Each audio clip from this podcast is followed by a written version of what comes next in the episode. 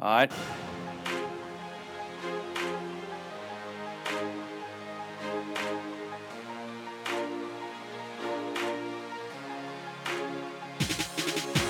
Good morning, afternoon, evening, brunch time, lunchtime, afternoon pod time.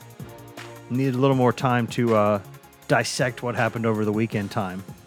Not a great weekend time. Not the worst weekend. No, it was pretty bad. It was a pretty bad weekend time. Whatever time of day it is, it's the right time for the GoVols 24 7 podcast.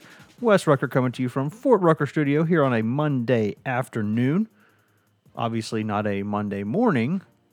And there's a reason for that that we're going to get to here in just a second. But it's not just me on this podcast. We've also got esteemed coworker Patrick Brown going here from his house across town there. What's up, Patrick? Not much, Wes. How are you doing today? Not not too bad, man. You know, I, I think we finally found Pat the one thing that could maybe cause the Atlanta Braves to lose a game these days, and that is for you to attend the game in person. Well, the, first of all, that's the reason why the podcast is not coming out at its normal time. It's because uh, the wife and I went to the Atlanta Braves San Francisco Giants game on Sunday. Uh, they did lose. Now I went to a game in June and they won fifteen to one. So Still up on uh, aggregate they score. Also, they also didn't play Ronald Acuna in this game, so I, I'm going to say that's a big reason also why they didn't win. hey, uh, they would still be up in the aggregate score though. That's the important thing.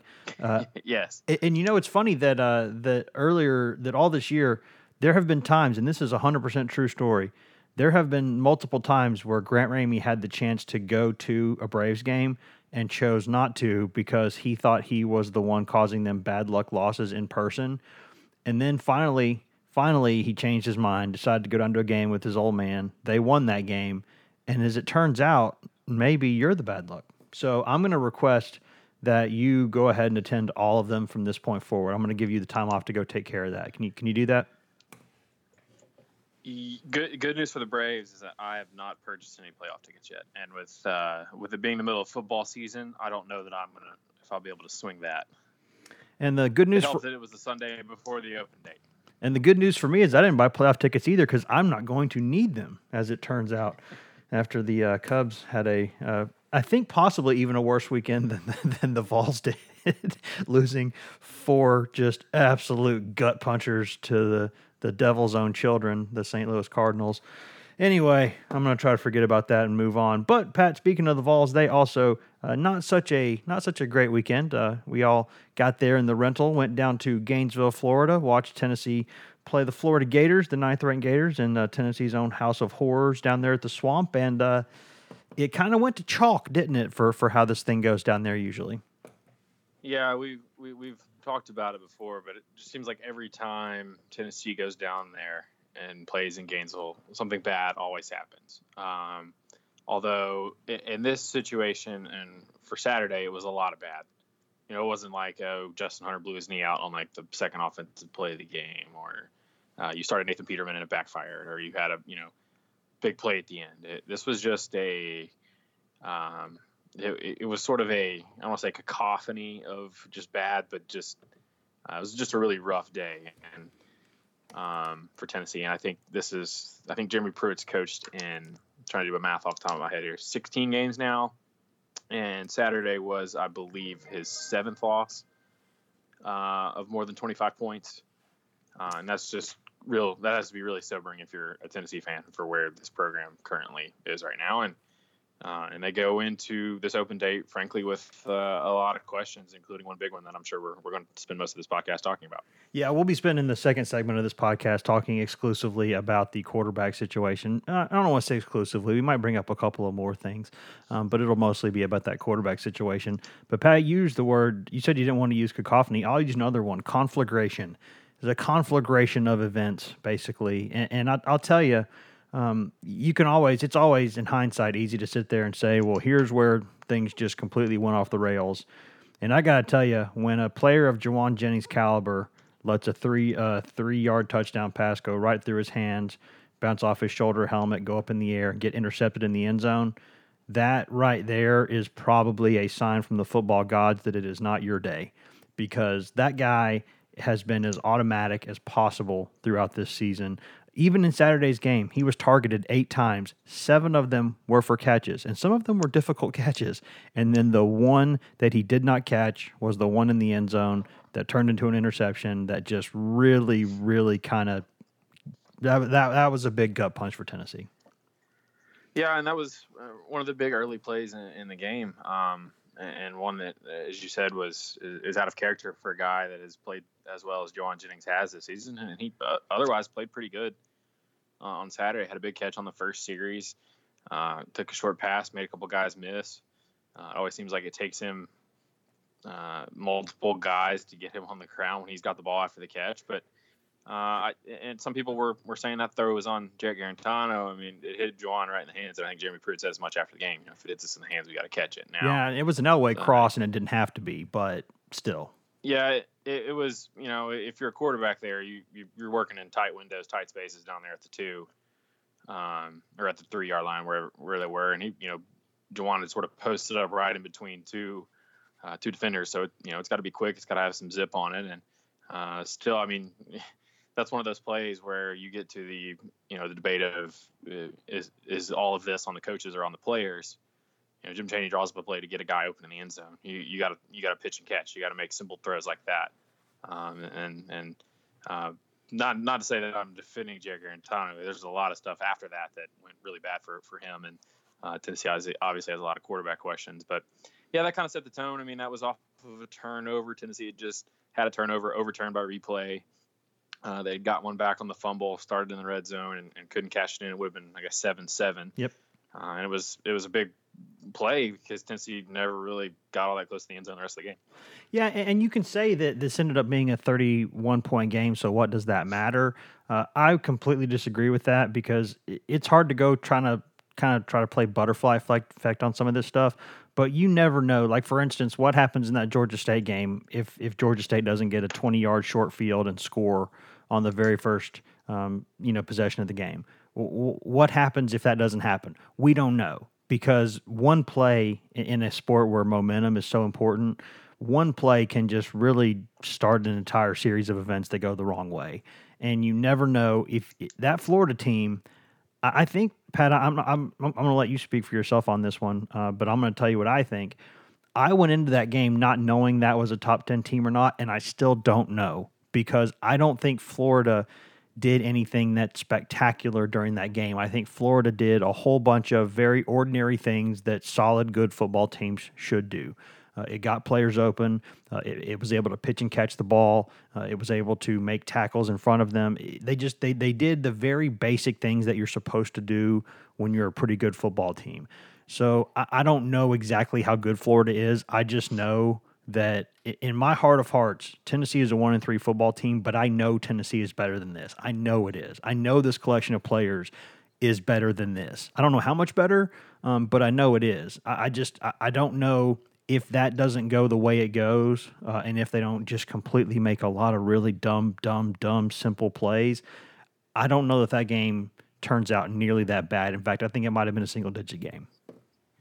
Yeah, you know, but the problem is is that and something that Jeremy Pruitt said after the Florida game that is the same thing that he said after the other two losses. It's that Tennessee makes just so many mistakes with bad execution and turnovers and negative plays. They give up big plays on defense. They just do so many of these things that they don't have a margin of error to overcome. They don't have the talent. They don't have the the playmakers, the the star players that you need. They don't have the quarterback play to kind of play themselves uh, out of these mistakes that they make. And so uh, the problem with that is that you keep hearing that though. You you keep seeing and you keep you know after these games you're saying, well, uh, we made all these mistakes and basically didn't give us a chance to win. At some point they've got to play a clean game. At some point they can't have a game where they have seven penalties uh, and turn the ball over. What was it four times on Saturday and give up four sacks? I mean.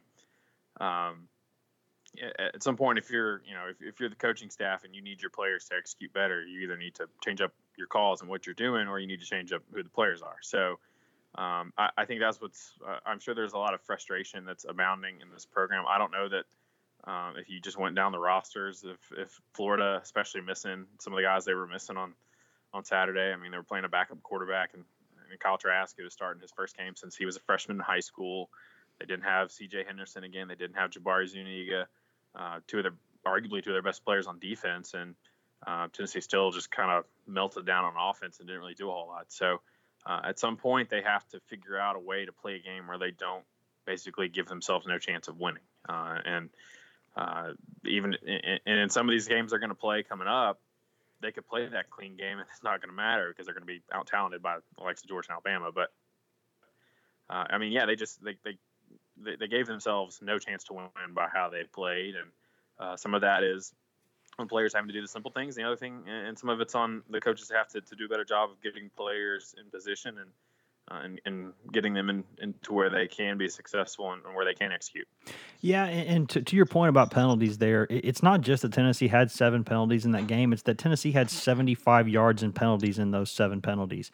I'm really bad at math, but I can tell you right now that that's more than 10 yards of penalty. And if you're averaging more than 10 yards of penalty, you know exactly what that means. Uh, in, in a game where there are no penalties more than 15 yards, that means the majority of your penalties are the worst penalties you can have. Uh, they are having personal foul penalties. They are having just woeful, wo- just major, major mental breakdowns in some areas, doing some stuff they can't afford to do. But but here here's where, where I am with this team they have made some significant strides in the things that we said going into this season that Tennessee would not have a chance at all to play good football and be a decent football team if Tennessee could play better on the line of scrimmage. And I'm going to tell you right now, Tennessee is playing better on the line of scrimmage than I thought it would. I'm gonna, uh, Tennessee is a one and three football team, but it is playing better on the line of scrimmage than I thought it would going into the season. That doesn't mean it's playing great, but it's playing okay. It's playing okay football there. Florida is not an outstanding rushing team, but you know it, it, has got some pretty good prospects there. It's got a couple good running backs. Florida averaged 3.5 yards a rush. Florida had 128 rushing yards in that football game. Uh, Tennessee, uh, some of the sacks uh, and some of the, the negative yardage plays that occurred were not the fault of the offensive line. They're playing better football there. The problem is they are playing so much worse in areas that we did not expect. And we're going to talk a little bit more about that later. But in, in general, here, I mean, I don't think they're playing that bad up front. I think they've gotten better in those areas. It's just that they've had some horrible regressions in other areas. Yeah, you know, I think the offensive line has played better, maybe a little bit than last season. I don't know how many sacks they've given up uh, this season off the top of my head, but uh, they're giving up a lot of sacks against four man rushes, and that's not necessarily on the offensive line. I think some of that's on indecisiveness with the quarterback. Four on Saturday.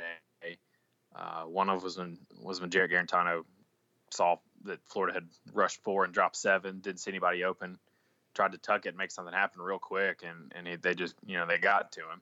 Uh, there was another sack on Guarantano where he just held the ball too long, and then uh, two more of them were when when Brian Maurer was in the game and he's trying to escape pressure and get out of the pocket, and so um, I, surely the offensive line can can play better. They still had some busts, they still had some mistakes.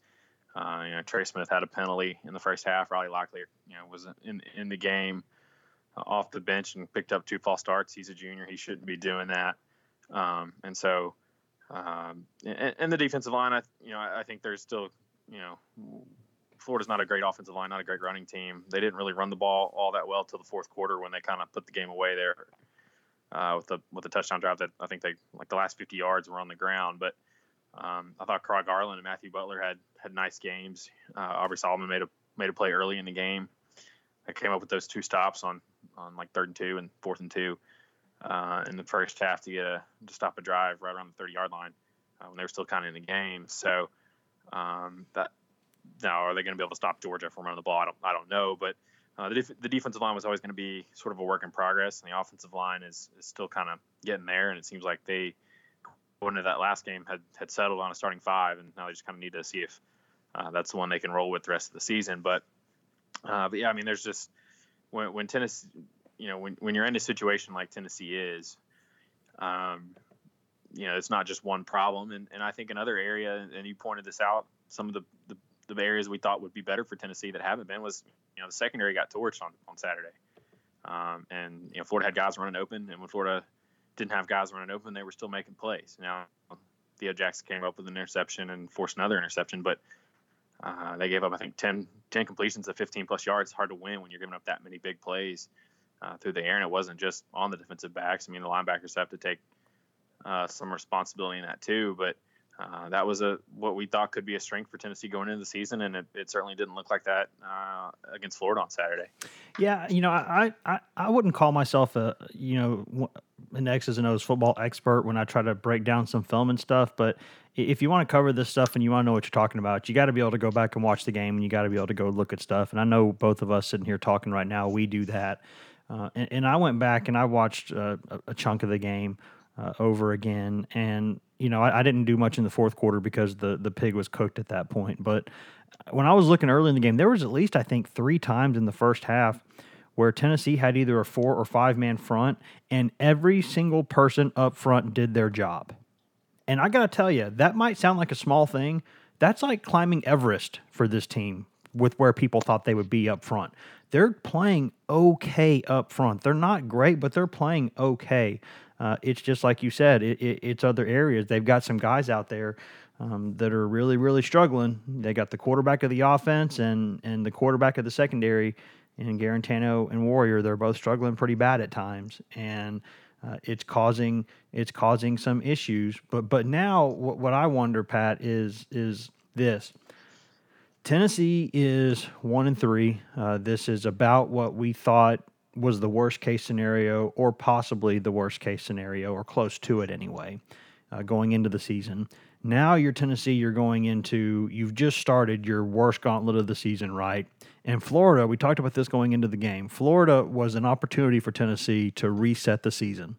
You know, it, it's like if you're if you're playing really bad in a video game, uh, old school, and you just turn the thing off in the fourth quarter because you're tired of it and you think the computer's cheating, and then you go play the game again. Tennessee got a chance to go do that with the start of SEC play.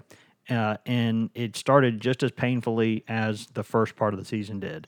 Now, this is where you're entering the absolute meat grinder part of the schedule. You've got a bunch of guys now who very clearly have to be frustrated. They're probably not in the greatest mood when they walk into the complex every day. A coaching staff that's not used to losing, players that are tired of losing. How does this not start to spiral?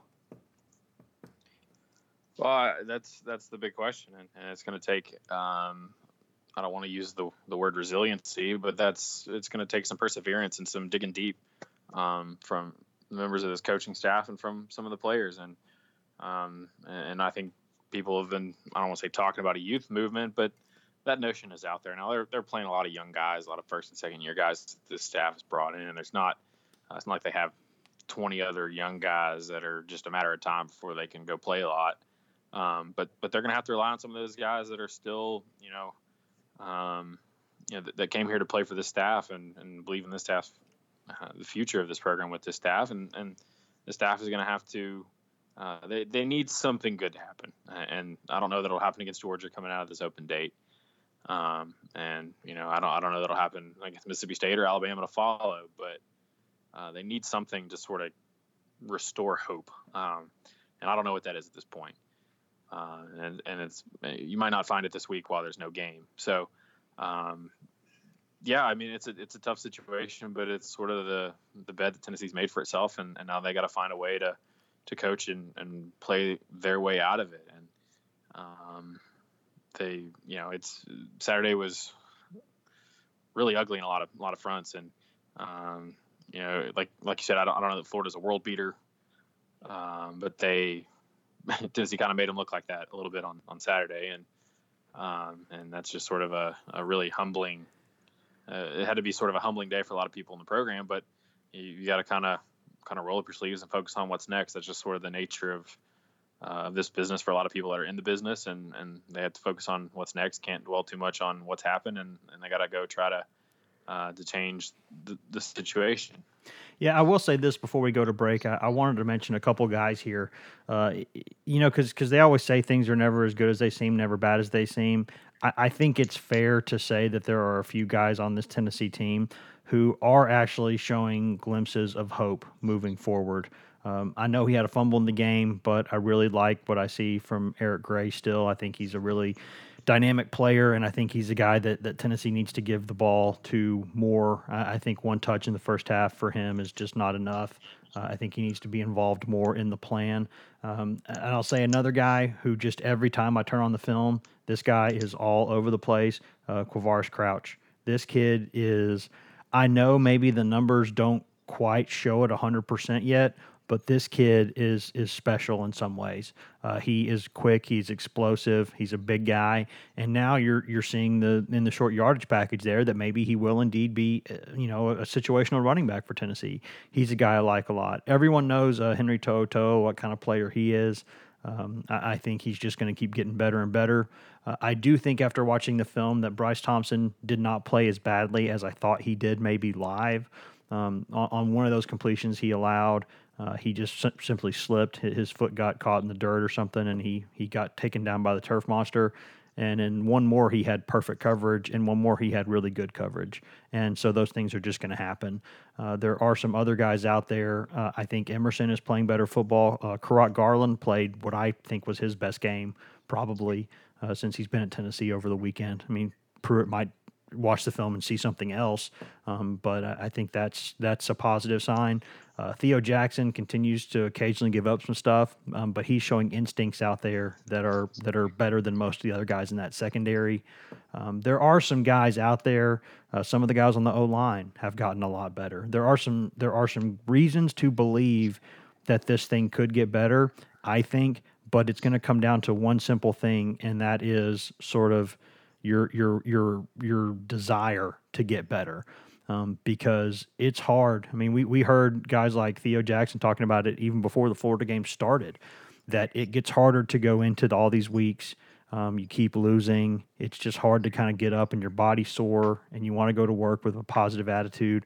But it's hard to when you're losing because you're having to watch film of getting embarrassed. Then you're having to go out there and get yelled at by your coaches. Then you're having to go out there and and kind of you know you know flesh out some some differences you've got with your teammates. People kind of get snippy. It's it's hard when you're losing. Everything is hard when you're losing, and um, I think the absolute best case scenario over the next after this bye week and the three weeks after that, I think in the next calendar month or whatever, the very best case scenario for them, best case scenario is one win.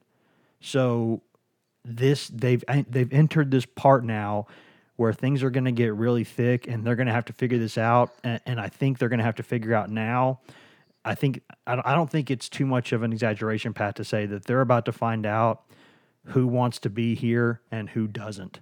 Because you've entered the four game mark. We all know that what that means with the portal. We all know that if you don't play anymore the rest of the season, you can still redshirt. You can still, you know, for some of these guys, maybe go be a grad transfer somewhere. I think right now, right now, this bye week, we're going to start figuring out who wants to be here and who doesn't. Yeah, and, and certainly there were some of those rumors flying around Sunday night. Um, as as the time we're recording this, not anything has uh, uh, materialized with any of those rumors at this point. So um, but that's certainly, you know, when we when we go to practice on on Tuesday, there will, there certainly will be some guys that, um, you know, we'll, we'll, we'll be checking and we'll be sort of taking roll a little bit. And you know, I'm not going to get into any names because that's I don't think that's fair to some of those guys. But uh, I don't think you need to be a rocket scientist to figure out there's probably some upperclassmen that maybe haven't used red shirts yet that aren't playing very much um, that may be sort of disgruntled with playing time, and, and they've got to decide what's best for them. And I mean, you, talked about this kind of program has to figure out who's who's on board and who's not. I mean, it's let's you know, some of these players need to do what they think is best for them. So, um, and and some of those guys will maybe you know, maybe there's some of those discussions going on early in the week, but um, you know, we're kind of just talking in the hypothetical here, but uh, but yeah, I mean, and Pruitt said after the game on Saturday that he thought during Tennessee's open date last season that they really made the most of it and improved, and um, and it's really backed that up because they came out out of that open date and beat Auburn, and that was one of their. Uh, at this point, I think that's probably the crowning achievement of, of Jeremy Pruitt's tenure is is that win. Yep. Um, uh, and so I, you know, it'd be nicer if they, for them, if they weren't playing Georgia right out of the open date, even though it's at home. And uh, as we found out on, on Monday, it's going to be a night game. So, um, but you know they have a chance to sort of I don't say hit the reset button, but sort of catch their breath and focus on themselves for a little bit before they have to go take the plunge. And Uh, you said you think one win is uh, maybe the best case scenario. I don't know if you're including South Carolina in that. They look like they might be a mess too. No, I, Um, I, mean, I meant I meant kind of the next three games. I mean, I mean Georgia State and Bama. Yeah. Yeah, I mean, I, I don't, I wouldn't pick them to beat Mississippi State right now. I think they could win that game, but um, I don't even know if it, on current form how confident I would feel picking Tennessee to beat UAB. Uh, and UAB might be seven and zero or six and one going in that game uh, to start November. So, uh, but that's on down the road. Um, and, and I think you're you're you're right that Tennessee needs to figure out who's invested, who's on board. Uh, they didn't travel a couple guys that have uh, started games this season on Saturday. Jahmir Johnson's supposedly dealing with a, a sort of a knee situation, although we, frankly, we've seen him practicing the last couple weeks. So uh, that that's a little little bit of a disconnect there. Um, and, and and then Will Ignont wasn't there either. So um, those are those are you know when you start seeing that stuff, it kind of makes you wonder. But uh, yeah, I mean they they've got to figure out who's in and who's not, um, and, and that's you know it could turn into some things. It could turn into nothing, but certainly uh, with with the open date where it is after four games, that's uh, you, you're not you're not wrong to bring up the the point you did there. Yeah, I think the, with with Ignont in particular, I'm I'm not really so much shocked by that one because I think there are some. There have been a couple of alarm bells there before, nothing to get specific about, but I, I think that, that, it was fair to wonder if, if something was going on there. The Jahmir Johnson one really surprised me because uh, just about every time he's been on the field the past couple years, he's been one of their most consistent offensive linemen. So maybe it was, maybe it's just an injury situation. Maybe he wasn't quite 100%. I, I don't know what that deal is there, but the um, that, that one certainly surprised me, and that's going to be something to to to figure out. Although uh, Jeremy Pruitt did say that he expects Jahmir Johnson back to be fine for the next game. So uh, he and he did not say that about Ig- Ignont. In fact, he did not say anything about Ignont, good or bad. So uh, he just kind of um, ignored the fact that that uh, that that question was asked. So that's going to be something interesting to talk about. But I know the thing everyone wants to talk about the most.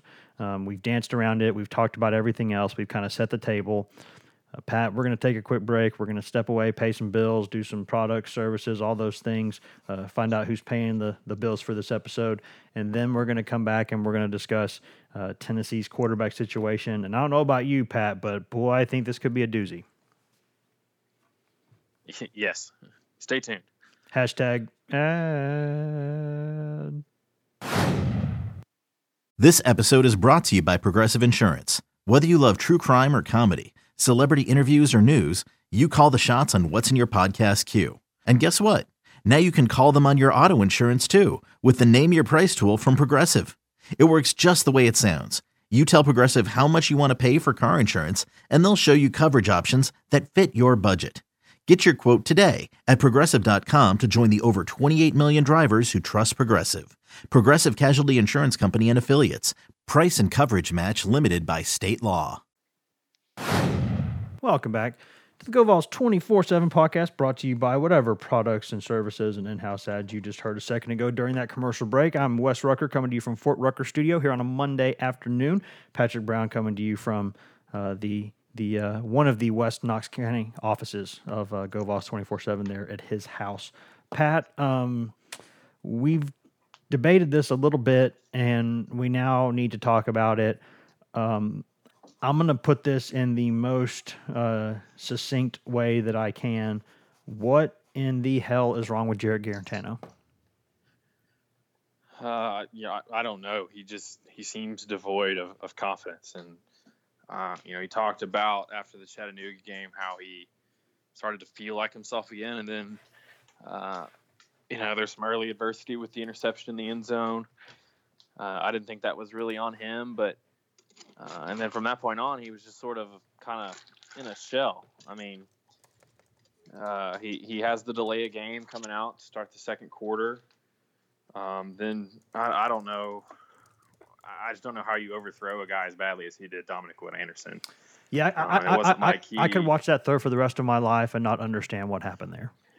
And and and you know, I even said in the press box, I'm like, this guy can't just just can't give him. You know, he can't give himself a break right now. Like he, can, you know, that's a throw that you got to be able to make at any level of any quarterback play.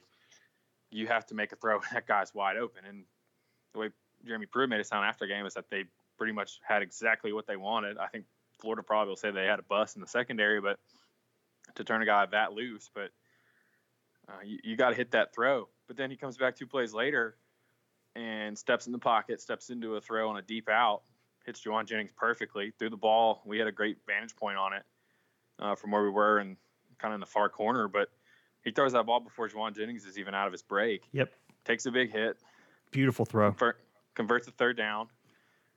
And then a few plays later, he throws an interception that sort of kind of sort of sounded like Jeremy Pruitt put on him in, in sort of the trap coverage uh, that, that, Florida was playing through it right to Marco Wilson when Marquez Callaway was didn't break the route off. And so I, I think uh, it looked like maybe not to get all X's and O's here, but looks like Florida was in a cover two. You got that shot right there in sort of the uh, the hole between the corner and the safety over the top, and just a just a bad mistake that your fourth year yeah, that that that, that had to be a play that Callaway got right. I mean, looking at the coverage, I don't see any way other to look, to look at it other than Guarantano made the wrong read.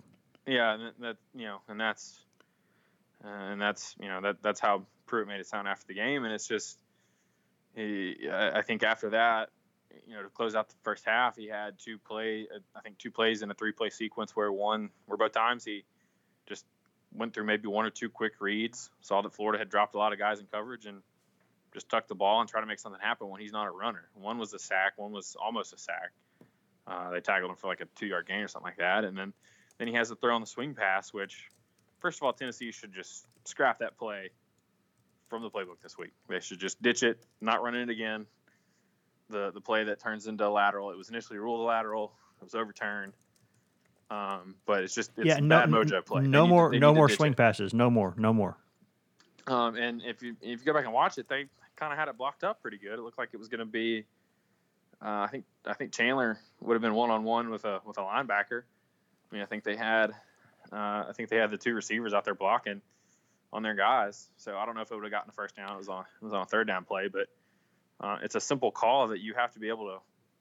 You yes, know, not, you clear out the receivers. You get yeah, the matchup you want with the linebacker. You have a really good like a college level kind of player of like kind of what Kamara does, where you have a, a, running back who can catch the ball and who's really good in space, and you get him cleared out one on one with the linebacker. It is not a bad play call. It's a very simple, conservative, efficient play call, and you just have to make the throw.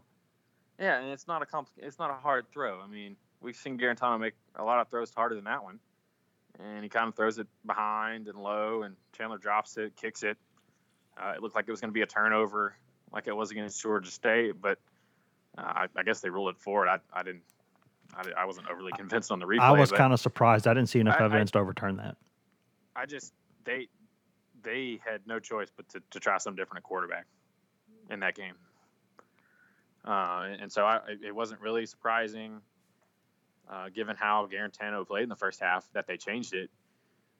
Uh, and went to went to Maurer. It was surprising given how much over the past couple weeks Jeremy Pruitt has really defended Guarantano. I mean, you look at just a week ago before that game, uh, in the post game after they beat Chattanooga, I asked him, you know, if that week was any different for Guarantano after the first two games, and and he was basically bristled at any notion that there was a quarterback controversy that Tennessee has ever thought about changing quarterbacks. Um, and then a week later, he's, you know, they're to a point where they have to to make a change and try something new. Um, and, and you know, and where do they go during this open date? I don't know. I mean, I, I think you, uh, I think that's obviously the biggest question that, that the Vols have to answer. But um, and, and, listen, you know, you compare what Pruitt said after the Chattanooga game to what he said when he was asked straight up after the Florida game if they were going to open it up. It certainly sounds like they're gonna they're gonna open it up. He didn't say that, but given how different those answers or how contrasting his answer was to every other time he's talked about Guarantano, you have to think that they're going to give Maurer a serious look this week. Yeah, I'm, I'm trying to make a list here of guys, and I know that Jeremy Pruitt said during camp that that basically only that Guarantano, you know, Guarantano was the only like lockdown starter that they had, and that's that's obviously not true. I, I I'm making a small list here. Let me know if I'm forgetting anyone. These are guys that we could have said going into camp they're they're gonna be starters. Like they're just gonna be. Uh, Guarantano was one of them. Bituli was one of them. Uh, Darrell Taylor was one of them. Jauan Jennings, Callaway, uh, Josh Palmer, Brandon Kennedy. Maybe Nigel Warrior. Probably Trey Smith, if you know, with the caveat that if he was healthy. Yeah, yeah. So you're talking about a list of maybe, you know, a single digit number of guys probably who went into camp knowing they absolutely were starters. They did not need to look over their shoulder. They just needed to go out there and play football. Guarantano was one of those guys. And he was given nothing but a shot of confidence after a shot of confidence with a chaser of confidence by Jeremy Pruitt all offseason. They built a relationship. He and Jim Chaney spent a lot of time getting to know each other. Uh, this offense was kind of tooled around a lot of the stuff that he does well. They they just they put this on a platter for him, and for them to in the fourth game of the season, while Guarantano is healthy, for things to deteriorate to a point where they have to go with a true freshman who has never played in a road college football game and they have to start with him in the third quarter, that is shocking. It is it is befuddling that things have reached this level. His protection now up front is better than it ever was last season.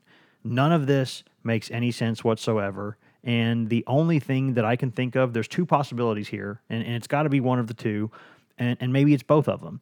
Uh, either his confidence is just completely gone to a point where he's like a putter who can't, you know, a golfer who can't make like a three foot putt because he's got the yips.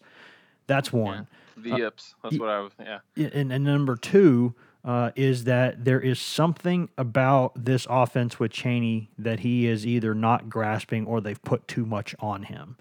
Those are the only two things in my mind that make any kind of sense because this is not a senior who you know, is definitely playing. This is his last shot. He's got he'll have to go to the draft after this year, no matter what. So that's not a thing. Um, you know, Guarantano talks all the time about how positive his family life is, and he he he speaks about his girlfriend a lot and how great a relationship they have. So the people around him, he has a really good base of people who kind of love and support him. So I don't, I'm not aware of any personal problems. Uh, this is something specifically related to on the field and with the knowledge of this offense and with his confidence because it can't be anything else, can it? Well, I mean, I, I, I you, the point, the two points you brought up. I mean, maybe there, there was a reason that they gave him so many public votes of confidence, and it was a feel good storyline of the offseason that uh, that that he, you know, it, yeah, it's his fourth offensive coordinator and quarterback coach, but it, you know, this is the best combination he's had, and uh, and all these things, and um, yeah, I just maybe maybe he's kind of have kind of has the psyche where he needs that, um, and he needs to uh, to to have some of those those votes of confidence and have a coach publicly in, in, his corner. I'm sure privately behind closed doors. I mean, they've made it clear to him that he needs to play better, and uh, I thought it was kind of telling that Marquez Callaway after the game said that you know basically said that Jarrett needs to start playing better, or this is what it's going to be like. I mean, and and saying that that Guarantano knows that. So, uh, and, and I don't know that it's you know that it's necessarily oh the offense is too complicated for him or they're putting too much on him because he's he's missing throws that he should be able to make regardless of who his coach is or what the play call. No, I, I, I just meant that you like have a, you have a guy running you have a guy running wide open, make the throw.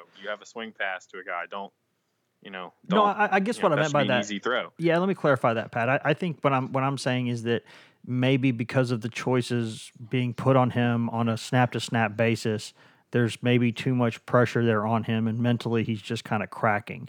That that's i mean that might be a really dumb thought but i'm trying to think of anything that could possibly make sense and that's all i've got. Is that maybe maybe something with some of the decisions he has to make at the line maybe he's thinking too much maybe he's not just doing taking what's right in front of him. I, yeah but, but I don't that know. one of the that was one of the things he was excited about playing in this offense was one of the first things he said when we talked to him back in the spring was that how much more control he was going to have at the line of scrimmage as a quarterback. And we see him making checks and change protections and those things. And, um, you know, that was something he was excited about. And, and it, it would seem odd that he would be excited about sort of, I don't want to say freedom, but having more on his plate to handle and then um, struggle handling it. I mean, I think he's just sort of, uh, it seems like he's just sort of in his own mind.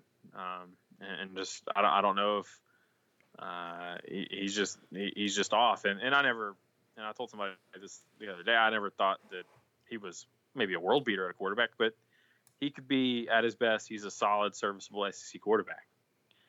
But he's not even been close to that in three of the four games. Um, and, and, his regression really has been it's it's really been shocking.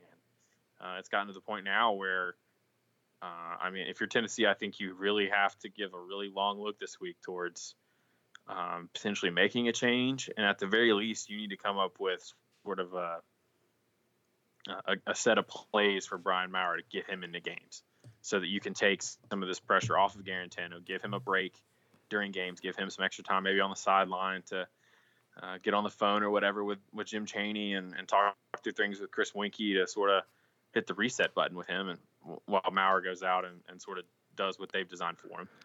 Uh, but I mean, it's just it's it's really the the storyline of the season. And, and again, I, I want to reiterate too something that I've said before, and that I think we've all kind of said. Uh, to say Guarantano is the 100% the only reason Tennessee is one and three is not that's not true. It's not it's not that simple.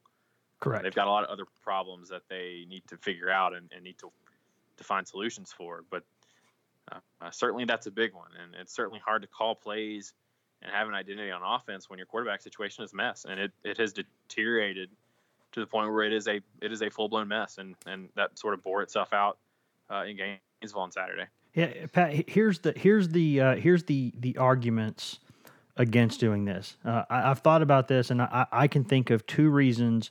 Uh, one that I have discussed a lot, and one that I've discussed a little bit. But just in case anyone needs a refresher on this, there are to me two arguments for why you don't make this move yet. Uh, one of them is the very simple one it's that you are trying to reset a culture of losing.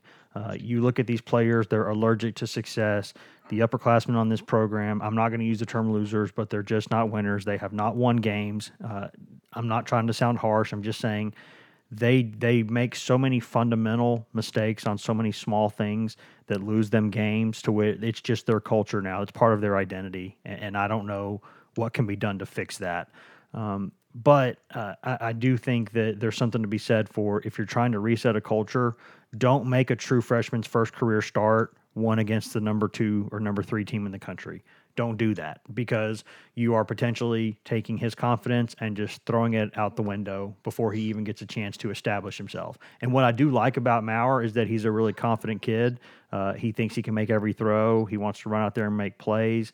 I like that about him. I like the way he carries himself on the field, and I don't know that I want to just go ruin that by having Georgia, you know, tee tee off on him. Um, the second one is that you can make a case, and nobody wants to hear this because Maurer did lead them to three points the other day, but Jarrett Guarantano's number numbers were better than Maurer's were in that game, and he had a quarterback rating of nearly 90. Maurer's was 51.8. So you cannot you can make the argument that objectively and no one wants to hear this you can make the argument objectively that guarantano gives them the best chance to win games right now. And people don't want to hear that. I know people are probably driving off the road or smashing their head against their computer screens right now at work but that the numbers prove that. Uh, now that that question becomes does it matter? Because if you're going to lose either way do you want to lose with the younger guy yeah, and and to, to counter and to, I don't want to say play devil, you know, play play devil's advocate here. If if you're going to play a guy who's making a lot of simple mistakes that you would expect maybe a guy with not a lot of experience uh, to make is making, then why not play the guy that's got a little bit more experience? Um, and, and, and a couple players said this after the game. Maurer uh, is, is, a guy that brings energy. He's got some moxie about him. He's got some, some you know, he, has got some of that uh, those attributes that that that Pruitt talked about after the game. And uh, I think his second question after the game was, "Why do you change quarterbacks?" And and he kind of said, at some point, you have to go take the bull by the horns and have a positive impact on the people around you. Um, and, and and and it's it's clear. I mean, I, I hate to bring up the Georgia Tech thing because I still think that's something that that still gets held unfairly against Jarrett Guarantano, but he you know, you you sometimes his body language isn't the best, and sometimes he gets down when he makes mistakes, and that's fine. A lot of players do,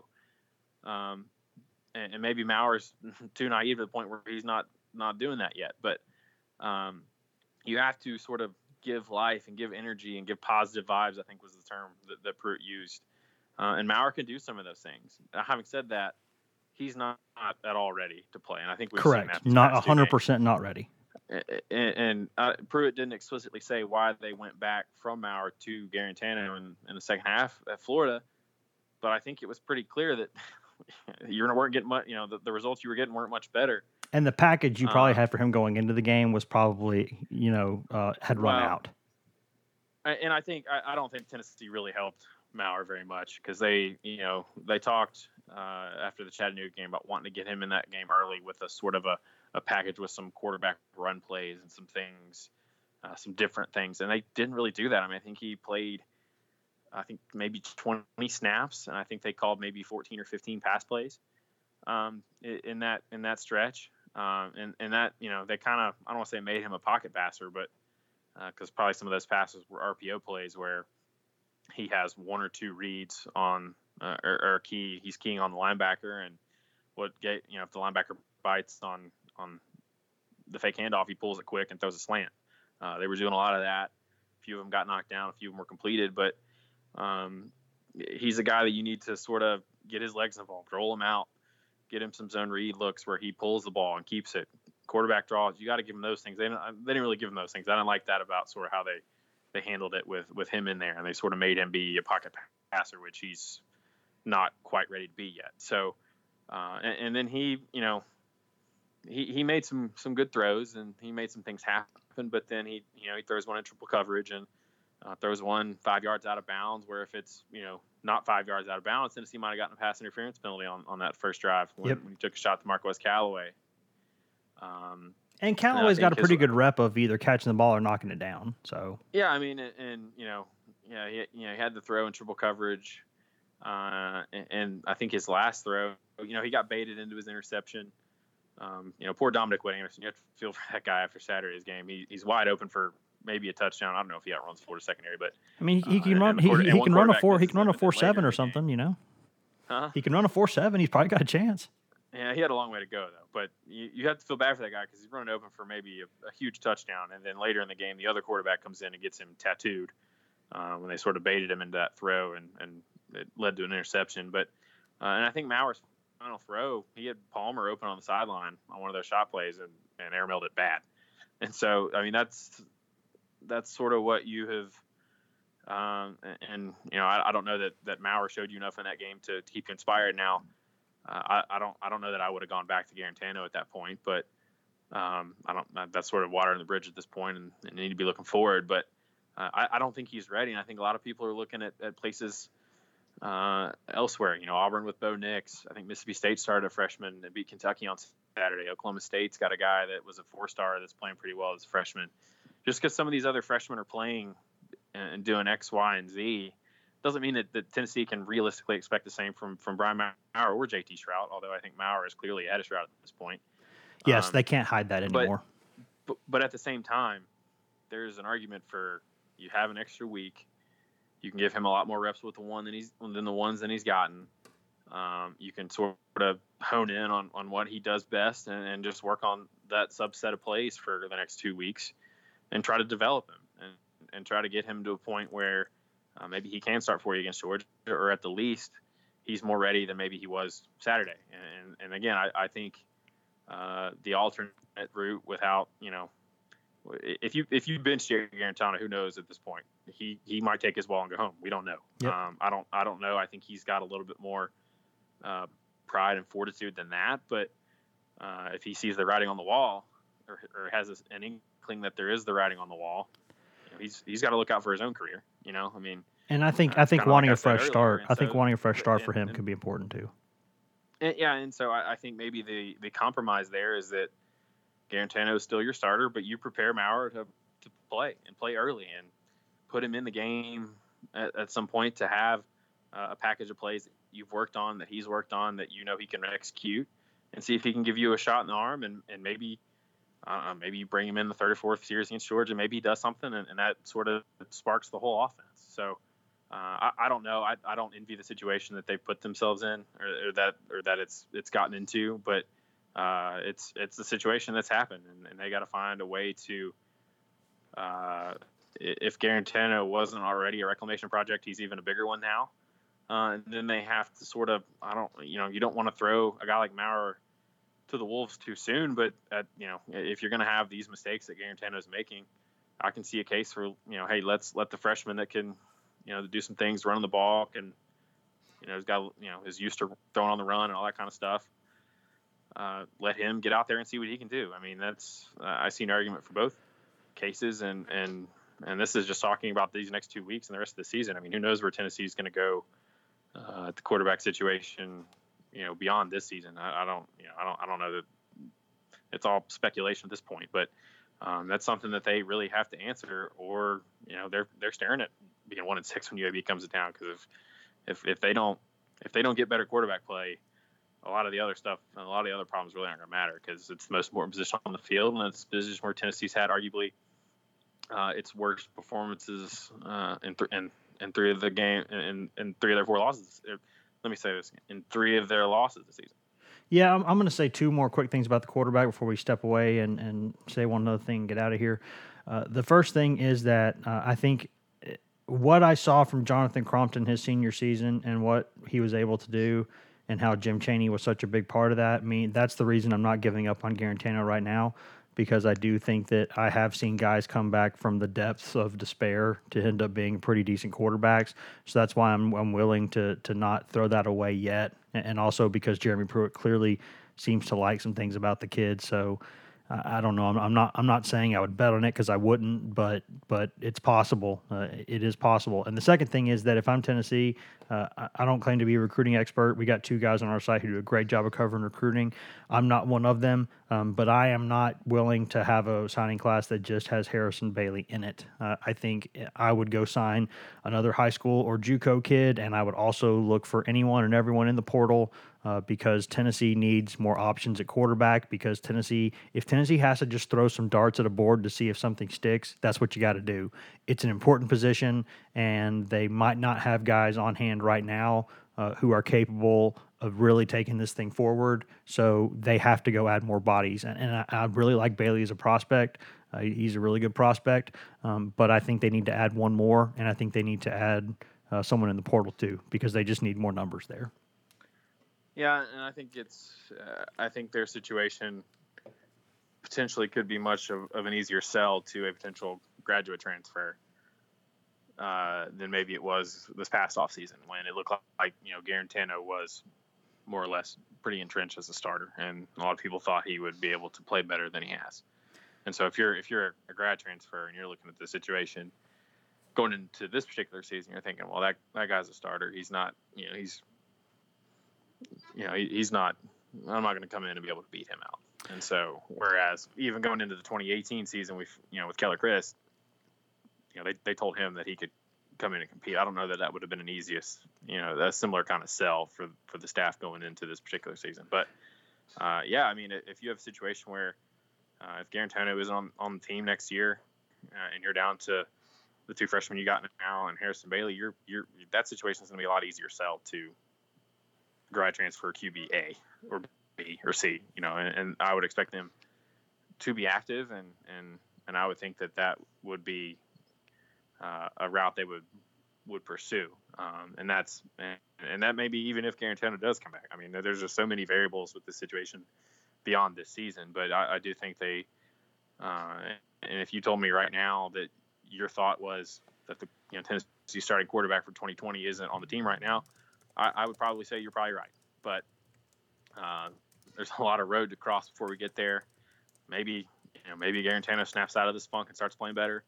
Uh, maybe he, he, doesn't, and maybe they turn it over to Maurer and, and he he catches fire.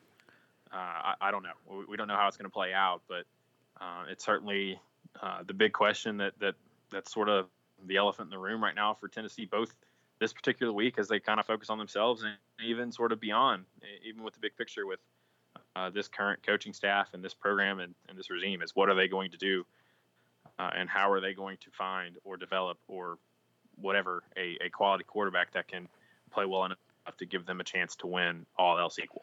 Before I get you out of here, Pat, any anyone else other than quarterback where you're thinking Tennessee might make some personnel moves uh, in in this next week and a half? I mean, I'm off the top of my head, I'm thinking uh, of obviously the guys that uh, you know the outside linebacker spot opposite Taylor. Uh, I think guys like uh, Johnson and, and, Bennett are are going to have a hard time holding off guys like Harrison and Crouch um, for for playing time there.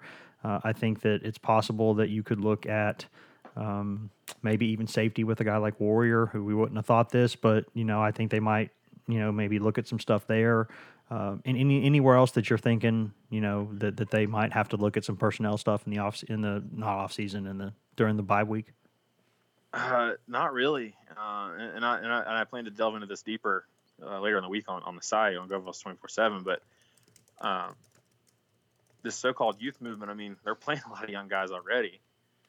Uh, obviously, quarterback's the one where you can play a younger guy, but then you know you're playing great running back. Cedric Tillman and, and Ramel Keyton have been part of the rotation at receiver. You know, you started two freshmen and a guy making his second start of his career on the offensive line last week or the last two games. Um, your whole defensive line's already pretty much new anyway. Um, you know, you, you, got a freshman playing at linebacker. You got the two freshmen playing at outside linebacker. Uh, I don't, I don't know that they've got, you know, you know, Warren Burrell's playing at corner. You know, they, they are playing a lot of young guys already. Like I said earlier, that it's not like they have 15 other young guys that are that are waiting in the wings. But uh, one guy I would, I, I, would be interested to see if they give him more time is maybe Jaylen McCollough uh, at safety. Mm-hmm.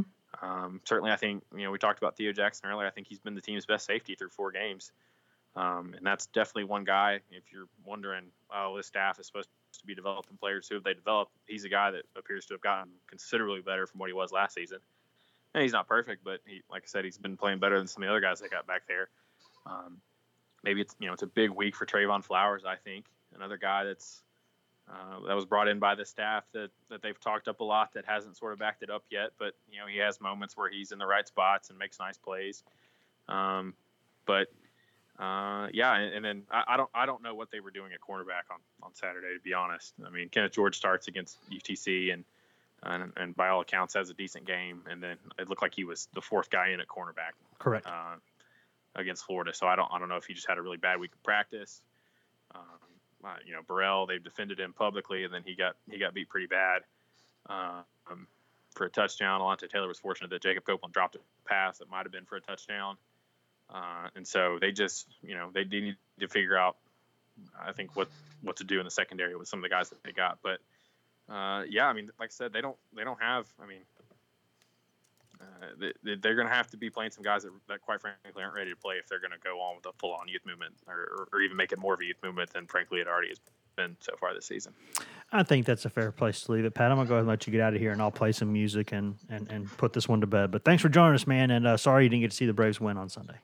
It's okay. They're going to be doing a lot more winning here in the next few weeks. Hey, before I, before I turn the music on, did you have any final thoughts? No. Thanks, Pat. See you, buddy.